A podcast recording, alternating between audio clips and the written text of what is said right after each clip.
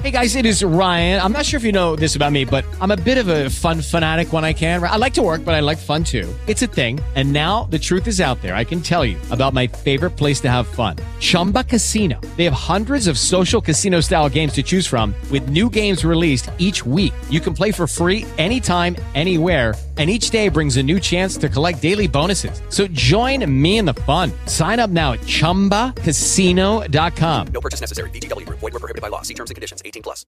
Lucky Land Casino. Asking people, what's the weirdest place you've gotten lucky? Lucky? In line at the deli, I guess? Aha, in my dentist's office.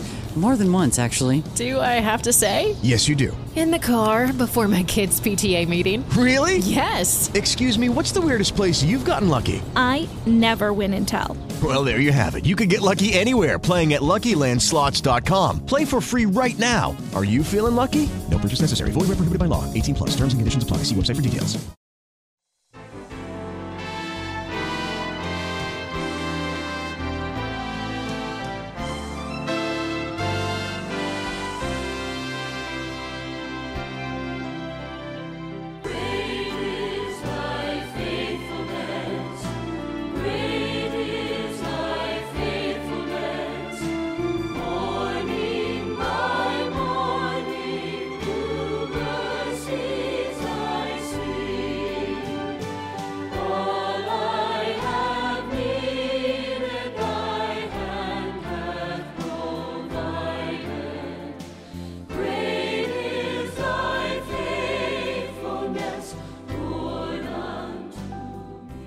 Welcome to today's edition of Reflection on the Word with Richard Kay.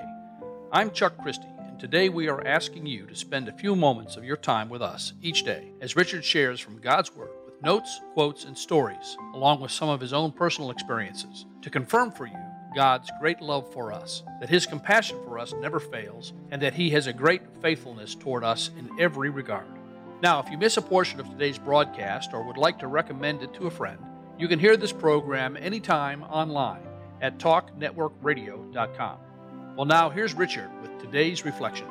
As we continue reading in the 13th chapter of the book of Romans, we come to how all of this is wrapped up in one word. That word is love.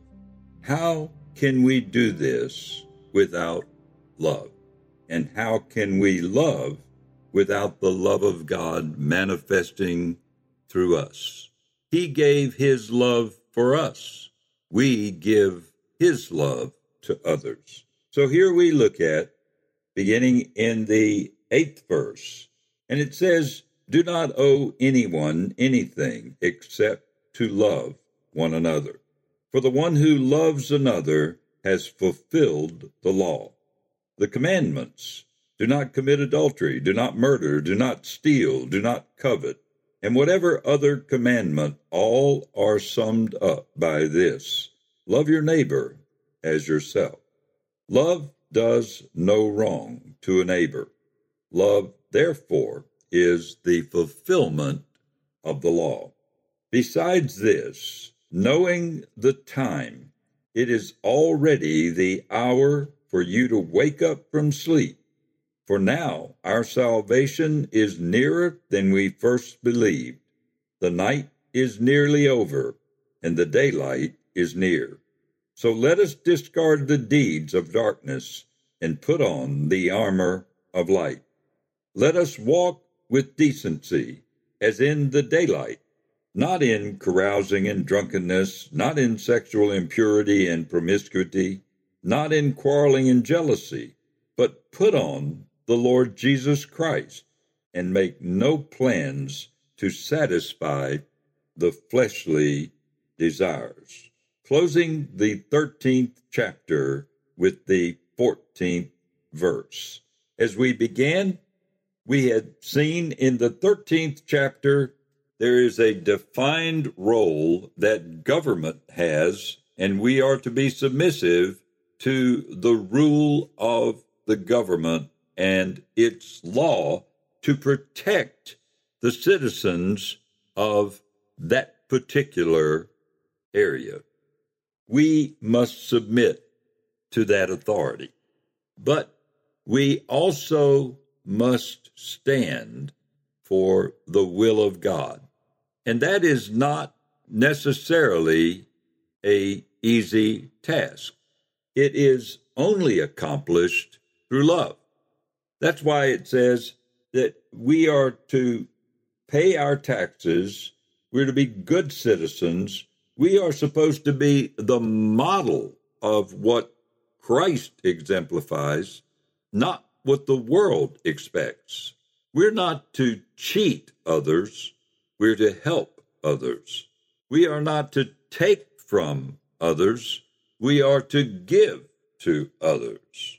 We are not to tell them that they are right when they are wrong, but we are to love them into seeing they're wrong. You see, this is the guiding principle. Love is the guiding principle of a renewed life. Because in loving, we learn how God sees us. Were we lovable? Think about it. I personally was unlovable. Maybe in the world's eyes, there were certain things that they could desire, but inside of my own being, I was unlovable. I was a rotten, sick, dedicated sinner. And when I say dedicated, I was good at being a sinner, if that's the proper use of a term. But God's love penetrated me in such a way that I could not reject it. I didn't understand it, but I accepted his love. And in so doing, I have to give his love to others. And believer, all of us must live that way. It's very easy in troubled times to find ourselves on opposing sides of a politi- political view or some other facet that may be of a direction of government. And yet, we are to love one another. We may have differences of opinion, but we are to love one another. And we are to be the best of the employees. If you're working with someone else in a company, do the very best job you can. Don't ever feel that you can do less, and God will honor that. Do more than what is expected, but don't do it for reward. Do it because it brings glory to the Lord Jesus. It says, if you do these things, if you love your neighbor as yourself, who's your neighbor? Who do you think he's referring to? Is your neighbor just the person that might live next door down the street? Your neighbor could be the person that is placed over you in a particular office. Maybe that person is really a tough individual. Maybe they don't really go along with what you feel or what you believe, but you are to honor them. Now, there is a line, and the line is in personal dedication. You see, we are not to break the law to be able to fulfill it by love. Let me explain. It is a very difficult thing to describe how people feel about a particular position that government may hold.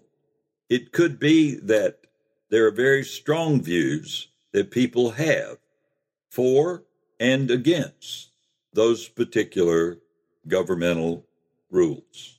But I'm going to say that even in those events, even in the instance of a government rule that is contrary to what we believe as followers of the Lord Jesus, we are not to inflict harm on those who may practice or who believe in the wrong application of what that rule may mean to you and I.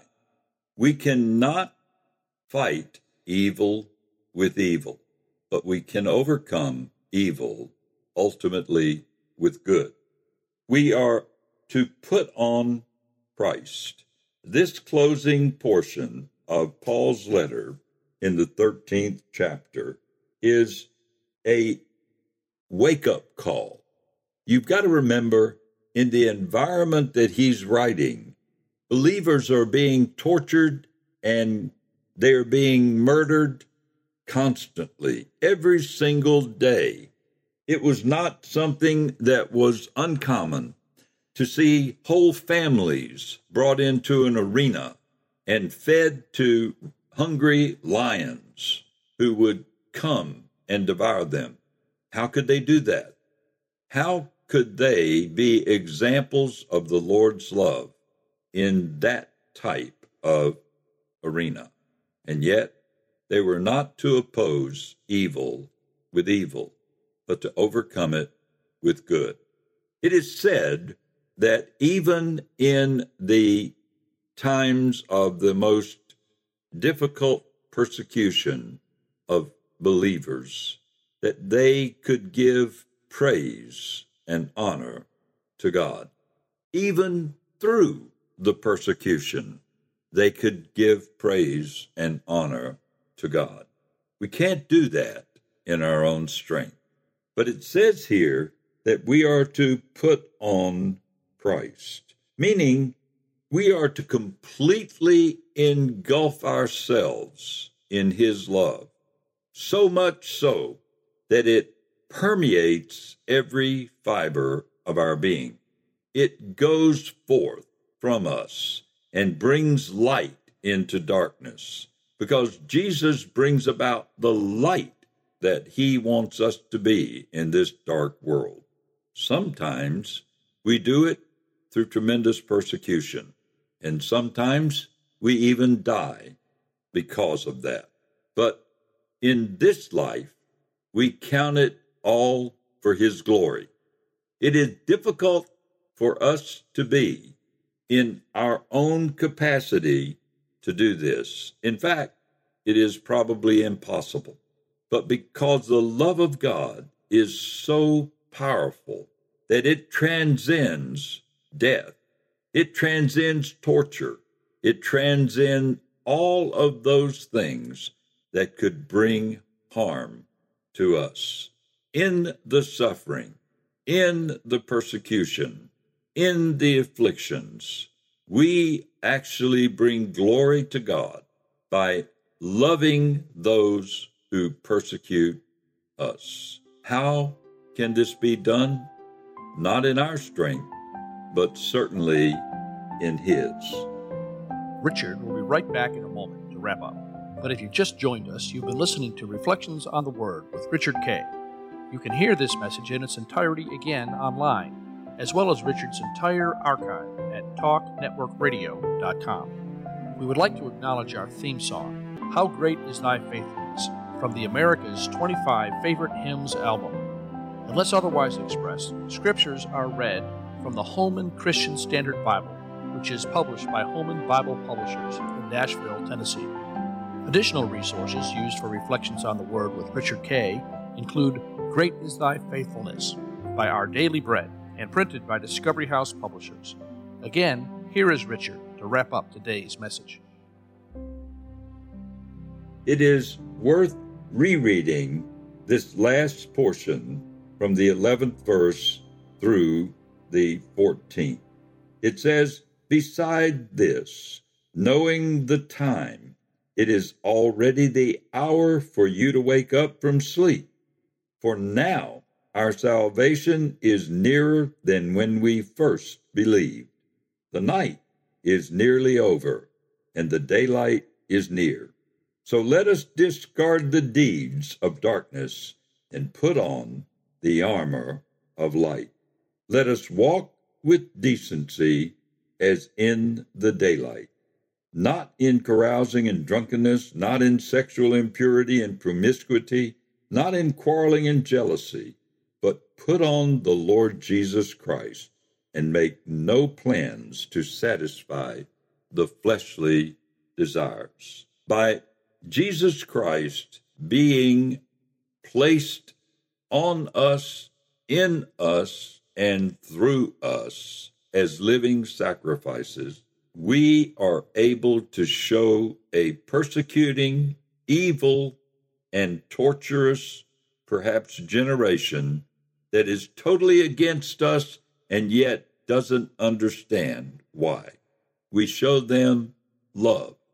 In the midst of their persecution, it is impossible to do that in our own strength. But in God's strength, it is more than possible. Do you know there's a scripture that says, with man, these things are impossible, but all things are possible with God. Matthew 5 and 17 says, Let your light so shine before men that they will see your good works and glorify your Father who is in heaven. We need to recognize again we are the vessels he chooses to use in whatever manner that will bring him glory. Whether it's in persecution, affliction, or trial, he will bring glory to himself because he shows love through us to those who persecute us. Hard for us to conceive, but with Jesus as our living Savior, living Lord in us, He demonstrates that through us to a lost and dying world. And that is today's reflection on the Word. Thank you, Richard. Join us again tomorrow when we continue with the next edition of Reflections on the Word with Richard Kay. For Richard and the entire team, this is Chuck Christie saying thanks for listening to this edition of Reflections on the Word.